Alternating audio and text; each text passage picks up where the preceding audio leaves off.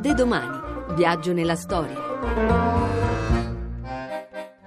27 maggio 1952, firma del trattato che istituisce la Comunità Europea di Difesa, la CED. Il trattato, secondo la nostra fermissima convinzione, non è un patto di guerra, ma un impegno di solidarietà difensiva e di pace, pace ricostruttiva, innanzitutto fra gli stati stessi europei.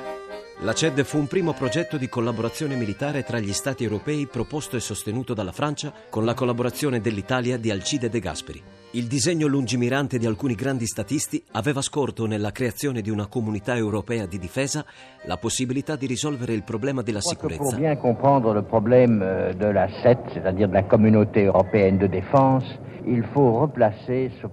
Credo che per capire il problema della CED, vale a dire della Comunità Europea di Difesa, sia necessario considerarlo nel quadro dell'evoluzione della politica internazionale dopo la fine della Seconda Guerra Mondiale. A mio avviso la Comunità Europea di Difesa, che è nata dalla necessità di riarmare la Germania, è una conseguenza inevitabile della politica estera seguita dai russi dopo la fine della Seconda Guerra Mondiale.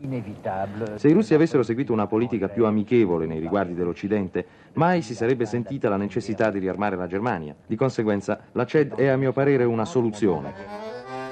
Il patto venne firmato il 27 maggio 1952 a Parigi. Si poneva quindi il problema della ratifica. I dirigenti francesi, dal canto loro, posero una lista di pregiudiziali che dovevano essere riconosciute prima che la ratifica fosse sottoposta al Parlamento.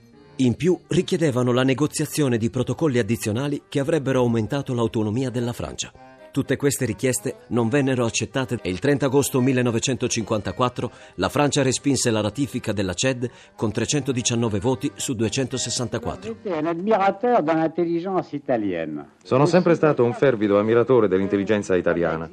Perciò non mi sono sorpreso quando, quale membro dell'Assemblea di Strasburgo, i miei colleghi italiani si dimostrarono fra i più accesi sostenitori dell'Europa unita.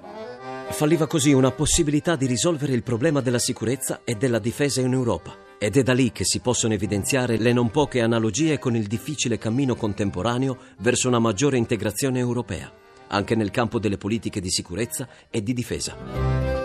A domani da Daniele Monachella. In redazione Laura Nerozzi, le ricerche sono di Mimmi Micocci, alla parte tecnica Stefano Siani, la regia è di Ludovico Suppa. Il podcast e lo streaming sono su radio1.rai.it. Thank you.